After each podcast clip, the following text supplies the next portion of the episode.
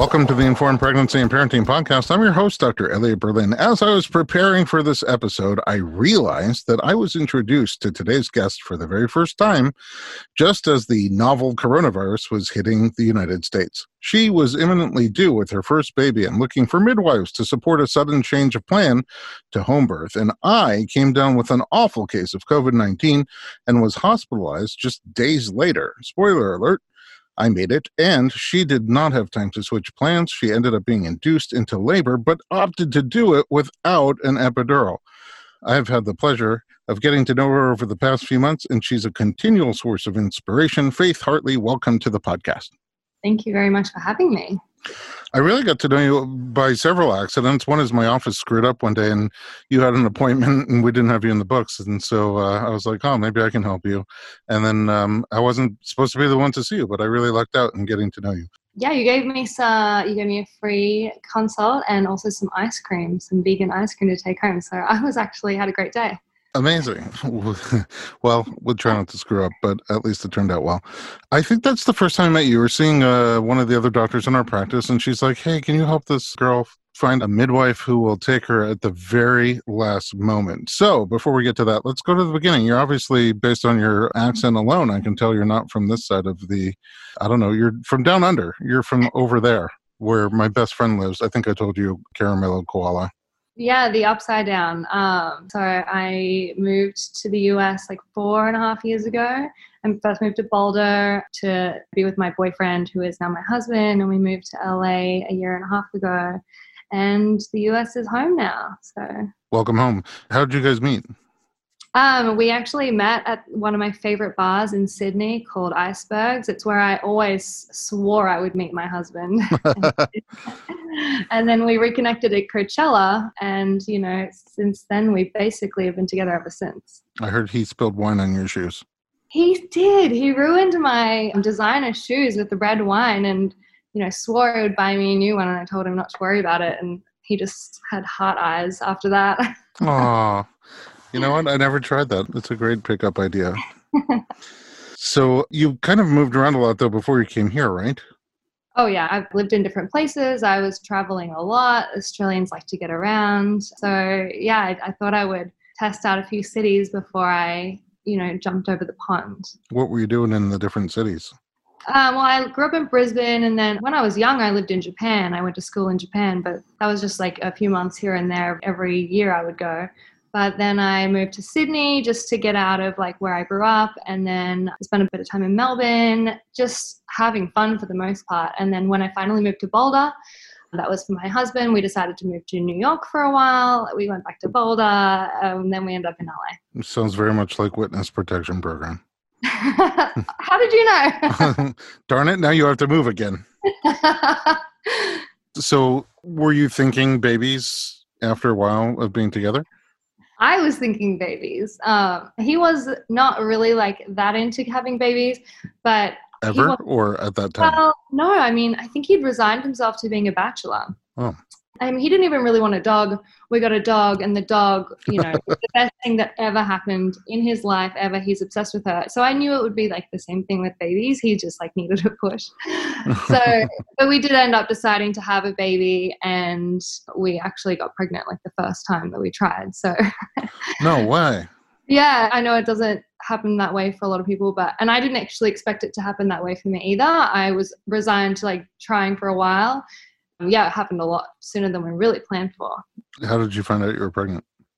Well, I was dying to get pregnant. And so I took a test, but I took it way too early. And so I thought I wasn't pregnant. And I was just so devastated and upset. And I was I'm never going to get pregnant. I knew it. Because you didn't get pregnant the first time? I know, it's ridiculous. And then, you know, a few days went on and I was oh, I think I should take the test again. I think I'm a few days late. And yeah, and I was. And I just was over the moon. Oh, how did you break the news? It was not very subtle. I was on the phone to my girlfriend, and then I was texting my husband. I was where are you? And he said, I'm walking home from the office. And so I just I never do this. I never go and meet him, but I ran down the street to meet him. And he was oh, this is a nice surprise. And I just basically ignored him until we got home. I couldn't answer one question. And then he closed the door and I was what do you think? And he just goes, you're pregnant. Was he nervous about it? I don't know. Whatever he was exactly what I wanted him to be. He was very supportive. He was like, I'm so excited for you. Oh, that's very nice for you.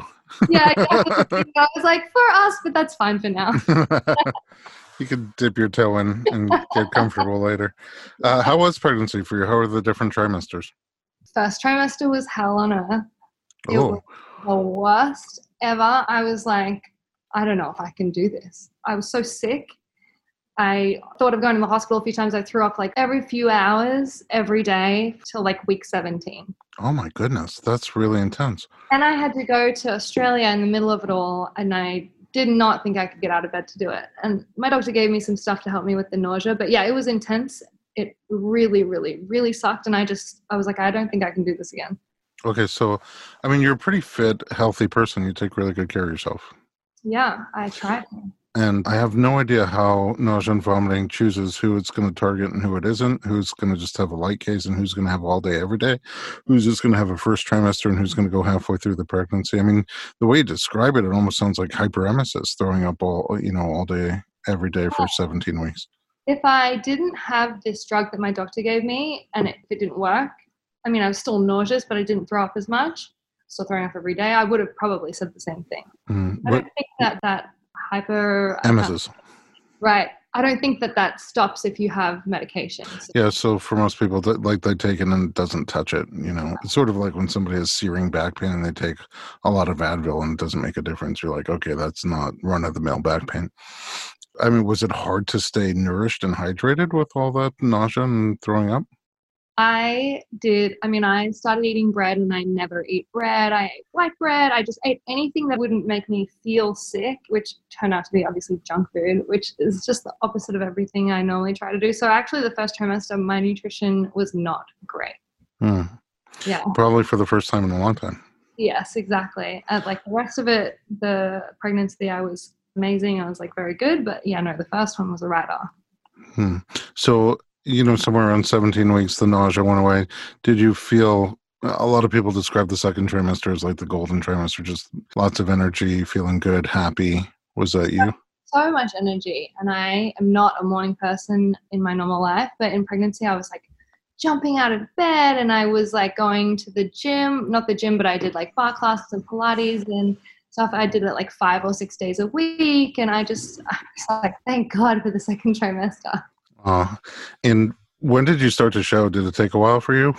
Yeah, I just started to show at 25 weeks, like a little bit of a bump. So yeah, it did take a while. How tall are you? I am 5'9". Yeah, so you're on the tall side and also just very fit. Like I think if you have strong abs, then it takes a little while for, especially the first baby, to kind of peek through and show itself. Yeah, that's what I kept hearing. But I mean, I actually wanted to show early because that's like half the fun. You show your bump and I was like, what's happening? Am I really pregnant? Well, you'll like it next time. You usually show earlier faster. So you'll have that. I mean, you were excited to show off the bump. Did the body changes for you? I mean, were you excited about them all the way through, even as you got bigger? Yeah, I've always really liked being like slim. And so for me, I was like very surprised that I took putting on weight so well. I think because I knew it was a temporary thing and it was the way it was meant to be, but I just loved it. I loved my boobs were bigger and, you know, I didn't mind like putting the pounds on, which was a nice surprise. I mean, did you see it in other places besides what you mentioned and your belly? Or, I mean, I didn't know you before pregnancy, but you look like you swallowed a basketball. I mean, you just look like you had a belly in an otherwise not pregnant body. Well, yeah, I mean, but for me, I was even skinnier than that. So I was a lot for what I'm used to. Mm-hmm. So yeah, I mean, that's what I kept hearing. But for me, when you know yourself, I definitely put on weight in places I didn't have before. Mm-hmm. Okay, cool. So then third trimester, especially in the later part of third trimester, some people kind of say gets a little first trimester in terms of the energy going down or maybe the nausea sneaking back in. How was your third? Yeah, I mean, it was pretty good up until about 30 weeks. And then, you know, everything just started getting, like my back started hurting, my hips were getting tight. I was told I had to stop exercising. They thought I might have had low growth, like a growth restriction. Oh, IUGR. Yes. I had a single artery, and so there were like a few things that came up in my pregnancy, and she wasn't growing as fast as they wanted her to. So they said, you need to stop exercising, because I was still feeling like so good, and I wanted to be really, really fit for the labor, because I wanted to like have a great labor.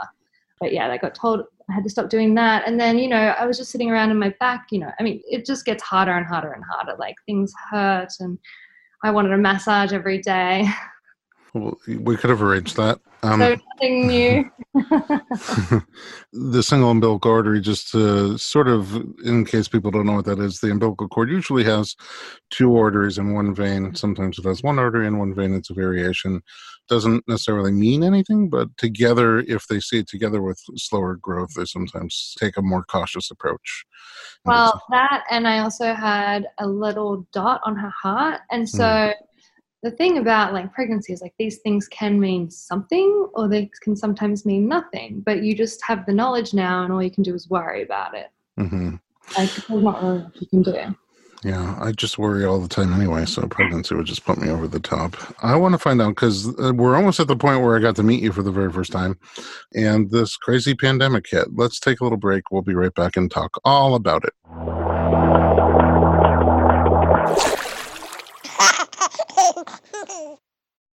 Hey everyone, it's Dr. Berlin, and I want to talk to you about something that is close to my heart, literally, omega-3.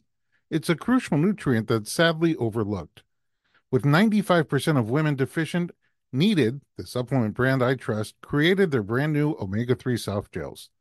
Designed by perinatal experts, they support you and your baby's well-being from fertility to pregnancy and beyond. Unlike other brands, Needed's omega-3 is sustainable, pesticide-free, and third-party tested for purity. Plus, my favorite, it has a milder taste and smell, perfect for sensitive mamas. Don't wait. Visit thisisneeded.com and use code BERLIN to get 20% off your initial order. Experience the Needed difference, consciously crafted for your health and the planet.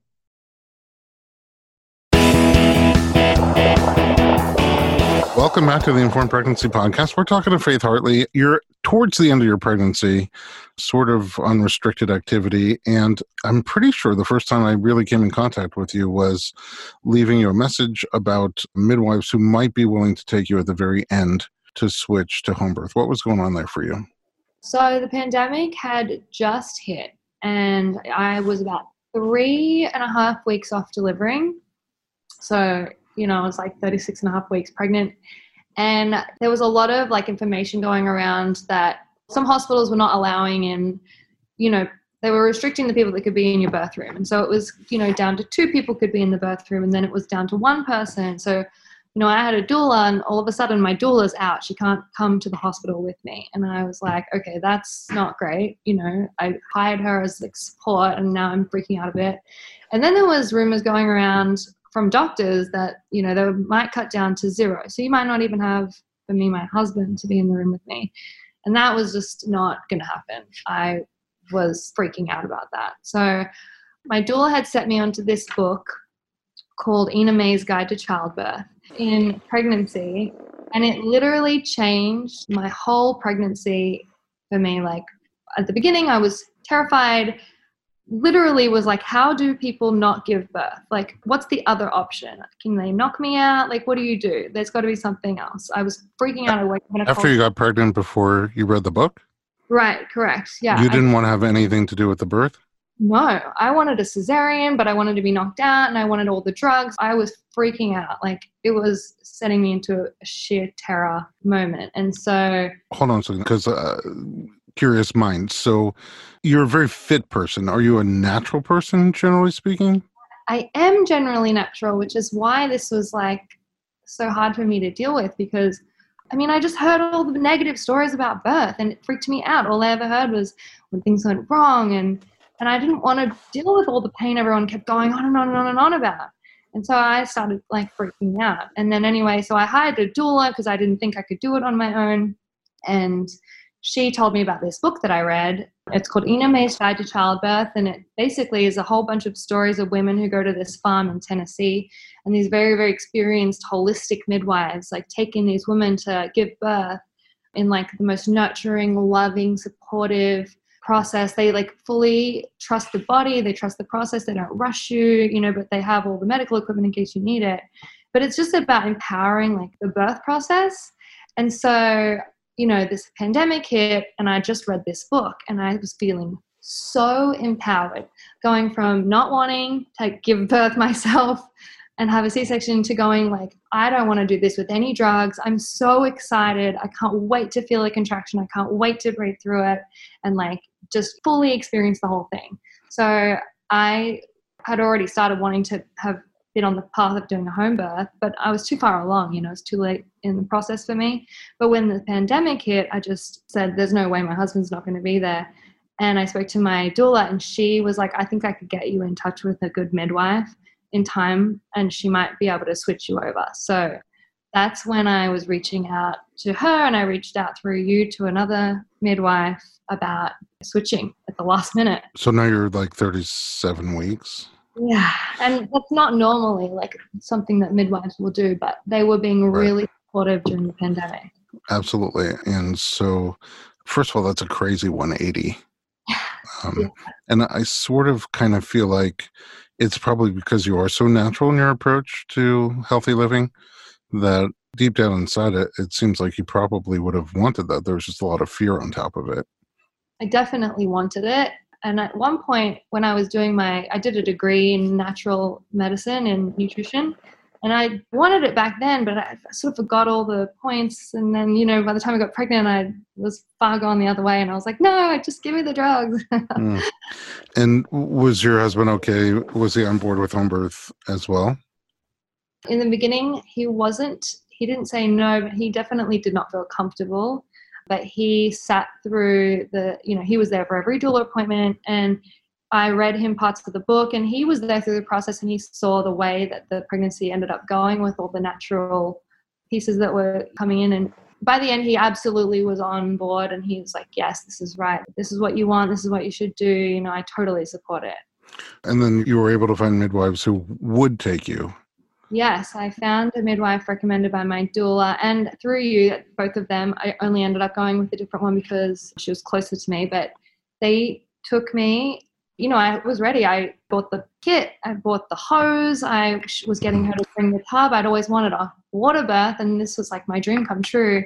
And I just thought, like, this is the universe. I meant to read that book, The Pandemics, to get me ready for this, you know, home birth during the pandemic. Like, this is all falling into place. Everything is like perfect. I was so excited. I wasn't going to give birth in a hospital. I was like fantasizing about this thing. It was amazing. And then what happened? And then, well, it was pretty late in my pregnancy. So I had a few things come up with my obstetrician. They're just numbers that weren't going in the right direction. And I just wanted to kind of two-time my midwife with her permission and keep going to see my obstetrician just to check on a few things that she was scanning for. And I was just going to go to one last appointment just to check that my fluid levels were doing okay, because they started to go a bit down.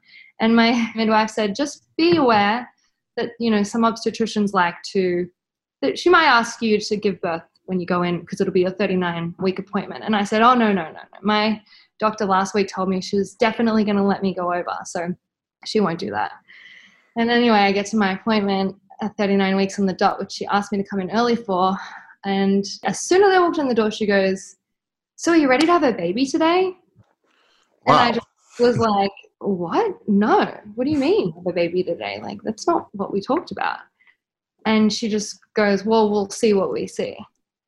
And I was like freaking out. Because then at this point, I just felt like I'd lost my trust in her, because I felt like she's just pulled the veil off at the last minute, and I just saw really what she was planning on doing the whole time. That's what I felt. She ended up finding that my fluid was lower, and she just said, you've got to go to the hospital right now. Like, this is it. You cannot wait. You can't even go home. This is like serious stuff. I mean, I didn't not believe her, but I wondered, she'd already told me she wanted to go to the hospital to have a baby that day.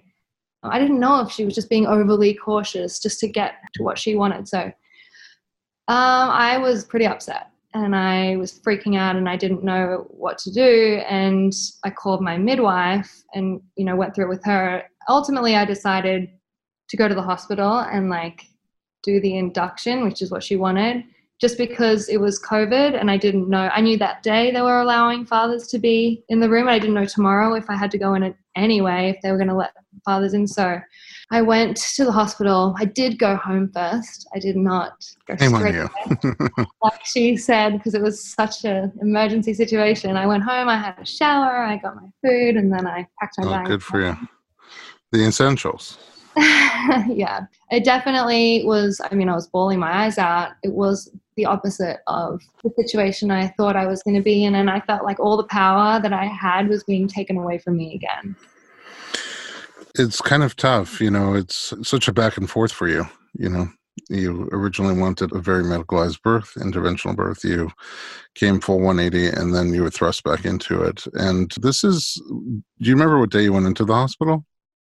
Yeah, it was a Monday the 23rd.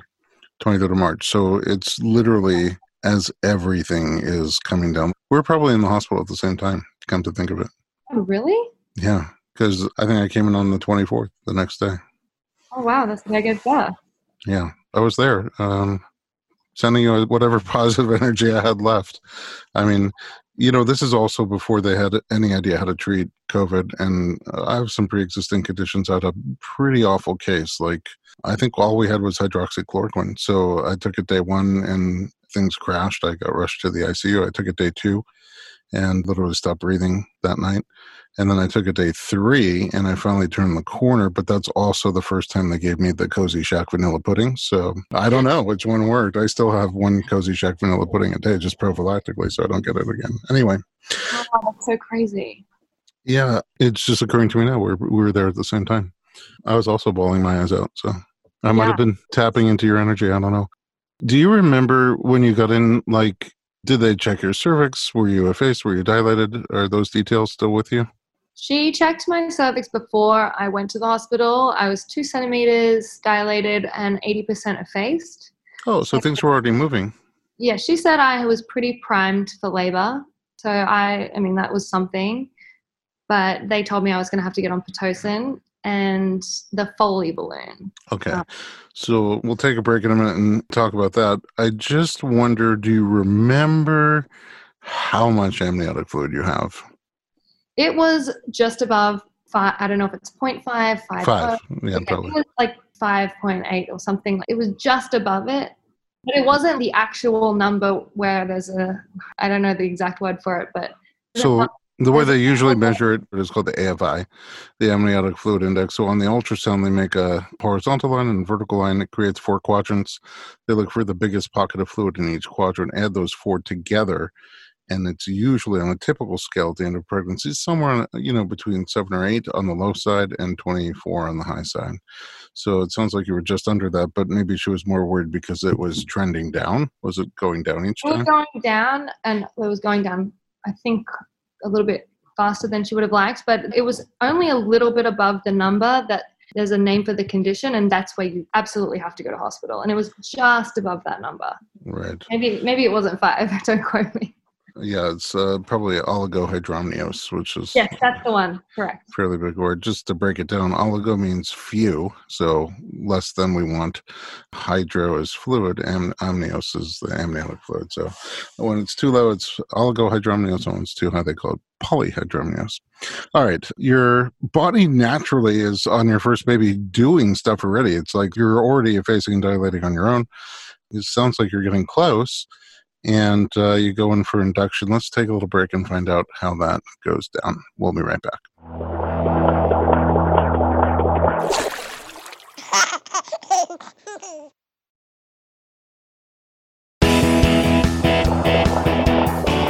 Welcome back to the Informed Pregnancy Podcast. We are talking to Faith Hartley. Okay, so you go in and they talk about a balloon. So no Cervidell, which is the one that they usually give you to ripen you. You're already effaced and ripe.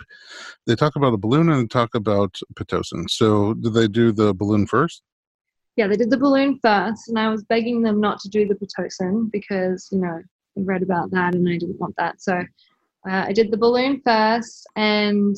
How was the balloon? Because so essentially what's happening here is they do almost like a pelvic exam, but they're introducing with the fingers, they're introducing this catheter that has a little balloon head on the end. Since your cervix is already open a little bit, like a centimeter is a Cheerio, you're 2 centimeters, so they can get it into the other side.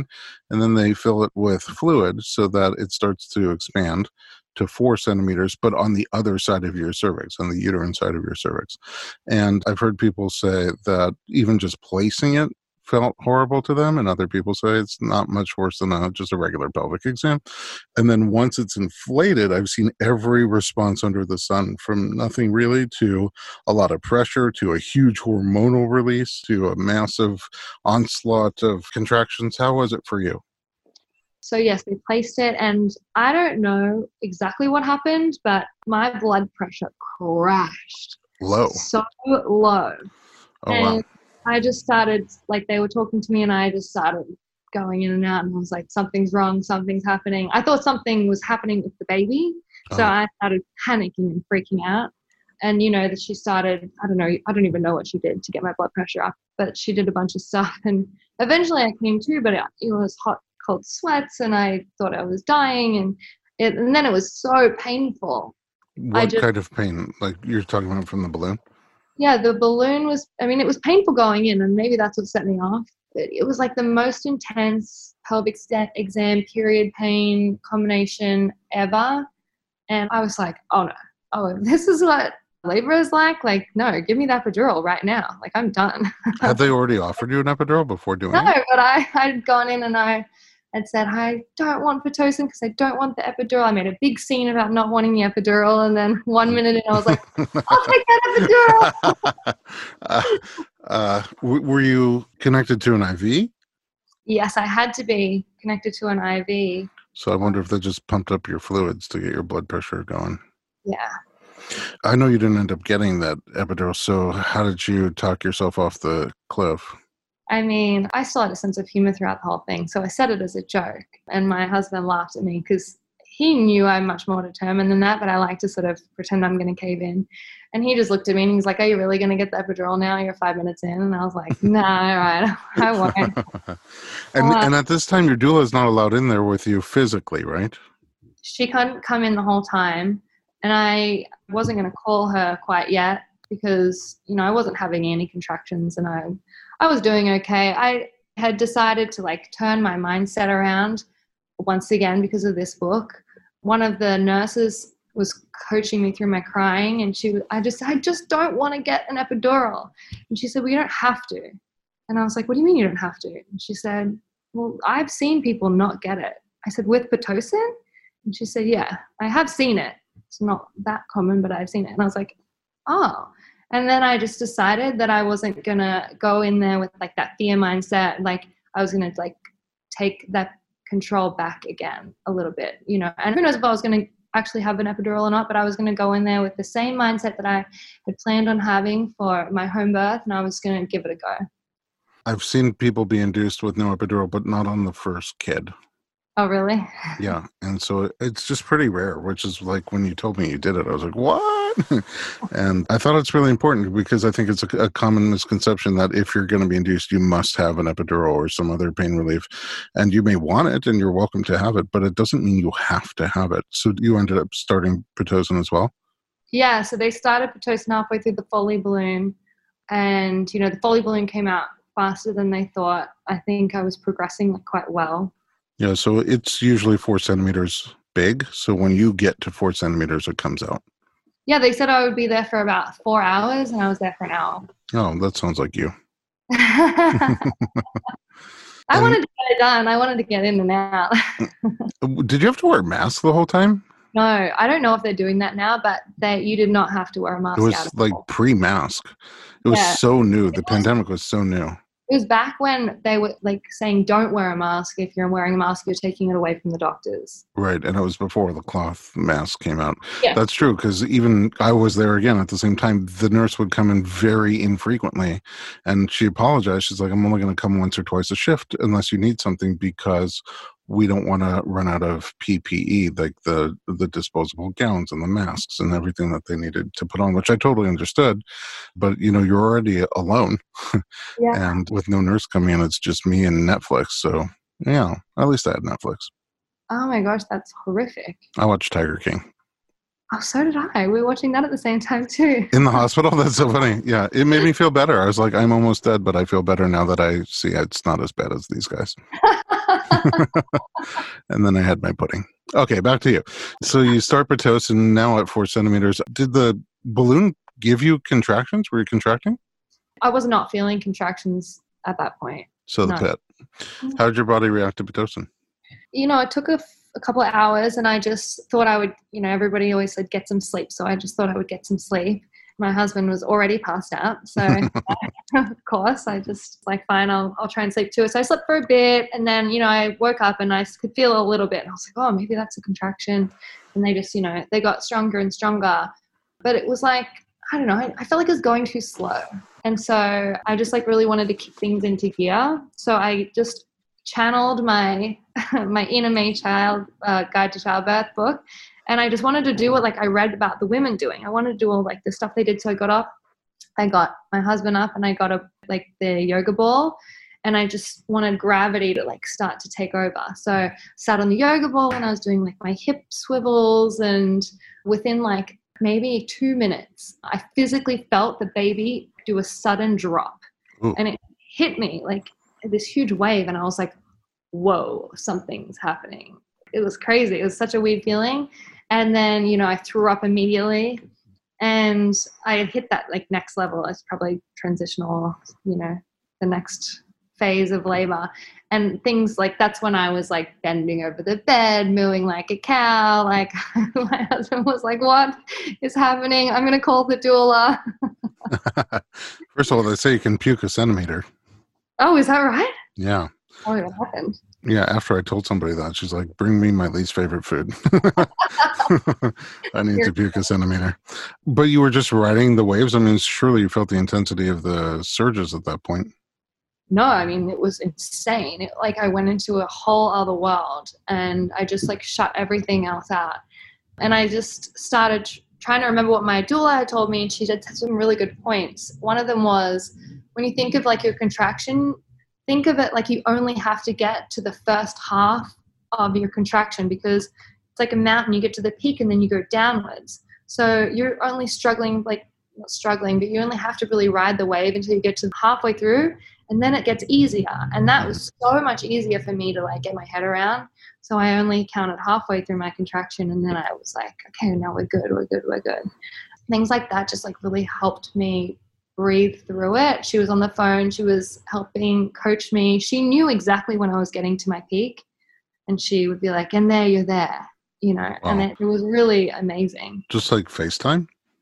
It wasn't FaceTime. She was just on speaker. On the phone? Oh, wow. Yeah. That's incredible. Yeah. She was very helpful.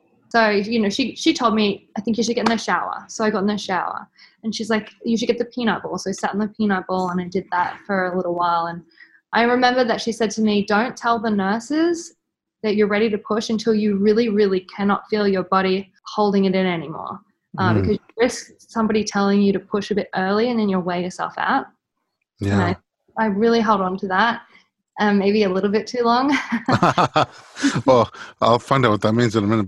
But I do see that difference at home, you know, where oftentimes the midwives won't coach you on pushing. When you feel like it, you start, and that's it. And if you're asking for help, then they might guide you a little bit. But generally, I just love when they just leave it to you, and you feel the instincts, and you start grunting, and you start pushing, and you just do it on your own. Nobody tells you how to push or how long to push or when to push. And in the hospital, it just seems more trendy to, as soon as you get to 10 centimeters, to start guiding you to pushing. And so you see sometimes people push for 3 or 4 hours with very little progress, and sometimes they end up going on for a cesarean because nobody thinks that baby will come out. But I always wonder, what if we waited? Like, there seems to be a gap between getting to 10 centimeters for a lot of pregnancies, for a lot of births, and before you feel like a strong urge to push. And I kind of feel like if you cut that out, if you just wait till you have that big urge to push, unless there's a reason, like some sort of medical urgency, then I bet you can cut down the pushing time a lot. Yeah, and nobody checked me, except when I first got to the hospital, they put the Foley balloon in. They never ever checked me again until I got to the point where I was like my doula said, you ask them to check you. I was like on the phone to her, I like whispered, I was like, my body is pushing for me. Oh, that's the best. Like, she was like, Faith, this is when you tell them. You don't need to hold it anymore. Oh, and then they checked you again right there. Well, no. So then I told the nurses, I said, oh, I feel like my body's pushing the baby out on its own. And I don't think they really thought that that's what was happening. I think they thought I was calling it about early. And I think maybe that's like common. They were like, okay, well, we'll get you on the bed. Cause at this point I'm still in the shower. Oh, wow. And so they put me on the bed and they're like, well, we'll find a midwife. We can't really find a midwife. There's like no one around. We'll check you. Oh boy, you're 10 centimeters. Wow. You're really ready to go. And then they were like, well, we can't find a midwife. And I had written a list of things that I wanted throughout my pregnancy that my doula helped me write. And one of them was like, I wanted only attending physicians. No resident. They were like, is it okay for resident? And I was like, whatever. I don't care. Like, but you were doing it yourself. All they had to do was come in and catch. I honestly felt I didn't care that there wasn't anyone around. I felt, it's very strange to say this, but I felt totally capable of doing it on my own. And my doctor was nowhere near being able to come or make it for the birth. And I felt actually very good about that. I was much happier having the women and the people on staff that were with me. And yeah, it was like, bring on a resident. I'm good. Let's go. Let's do this. You know, it's only half weird. It's weird in today's environment where birth is so medicalized. But I spent a decent amount of time watching other animals give birth, and they always do it by themselves. And I think that women are just very hardwired to be able to grow a baby, deliver a baby, feed a baby without a lot of help from other people. So it's not how our society's set up. But I don't think it's a weird sentiment at all that when you got there, you did everything on your own. I mean, you had some help getting the contractions going, but you really did all the work on your own. And just knowing you actually doesn't surprise me at all that you felt like I could probably just do this with nobody. Yeah. How was pushing for you? You know, because my body had probably been pushing on its own for like 10 minutes. I was trying to like hold it in. I was like pretty prepped to go, and I was pushing in under 10 minutes. I mean, my doula was there, but mostly I thought I was screaming. My husband put the phone down, asked him to put the phone down on record just so that I could hear like the birth. I didn't want to see anything, but I wanted to hear what was happening in the room. And, you know, I mean, it started to get like to a point where I didn't think I could handle it anymore. And I actually did call for the epidural. Oh, really? Yeah, I did. I was like, no, I can't. No. Actually, one thing I forgot to mention was my doula said, this is too much. These contractions are coming on way too strong. I can't handle it at this level anymore. And she goes, Faith, I think you're progressing really well. Ask them to turn down the Pitocin. And I was like, wait, you can turn down the Pitocin? Yes. I was like, what? And so I asked them and they turned it down. I felt so good about that. I still felt like I was like, had a little bit of control over it. And so, yeah. When I was pushing, my doula was like on the phone and she was coaching me through it, and the waves were still crashing quite hard. And I don't know how she knew this, but she goes, open your eyes, stop going so far deep inside yourself, because I think I was losing control a little bit. She was like, be present. And so she like helped me calm down and helped me like breathe through the pushing, because I started to like get a little bit stressed. And yeah, and 3 real pushes and she was out. Wow. Yeah. That's crazy. Again, on your first baby. Well, I think curious minds will want to know, did you feel the ring of fire when the baby was coming through you? Because you were unmedicated. I started screaming, stop. Okay. I was just for like a minute, or? I felt like not my doctor, but whoever was helping catch the baby was in there doing something. And I thought it was them stretching me out. And I just like, whatever you're doing, just stop. Yeah, sometimes they do try to massage you out a little bit so you don't tear. Or they think that was actually the baby, but you know. Who knows? That's a phenomenal birth story. You know, we're almost out of time, but in a nutshell, I'd love to know, how was your recovery? How was feeding, and how was motherhood? Go. Recovery was fine. It was pretty easy. I felt pretty normal quite quickly. Feeding was the worst challenge ever. A lip tie, breastfeeding was hard. I'm still breastfeeding, but it was hard for a while. But I mean, everything else was good. I had a really good aftermath. You know, in retrospect, if you have another kid, did you learn things from this experience that will shape your plans for next time? 100%. I will not go to an obstetrician next time, because from the beginning of my pregnancy, things came up that could have been something, could have been nothing, but like it just like brought out this whole fear cycle within me, and I just had to keep going to get more information to try and clear my clear the past thing they found, you know. But they always found something new, and I was stressed in that regard. I was stressed the whole time because I was just going to see if they could find something else wrong with the baby. And there's nothing really much you can do anyway. And so I just want to have a natural birth. I don't want to know all of the things that could potentially ever go wrong, and just like take out that stress and that fear the next time. I sort of feel like if you were that much more comfortable in the shower, you'd probably be amazingly more comfortable in the bath. I've always dreamt about having a water bath. I'm the happiest person ever. If I'm in pain, if I'm sad, I go in the water. So yeah. Amazing. You're an amazing person. That was an amazing story. Thank you for sharing it with us. And there's other amazing things that inspire me about you that we've talked about, but maybe they could be a whole nother episode. Who knows? You're entering the world of influencing. Where can we find you online? I'm on Instagram, and my Instagram is at Faithy Heart. Faithy Heart. Yeah, H-E-A-R-T. Oh, amazing.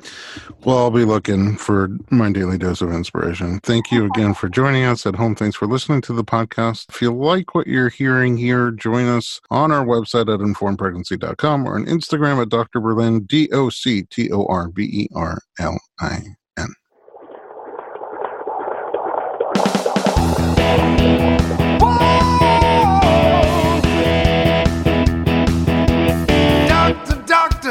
Give me the news, I got a whole lot of questions for you. This kid's gonna test my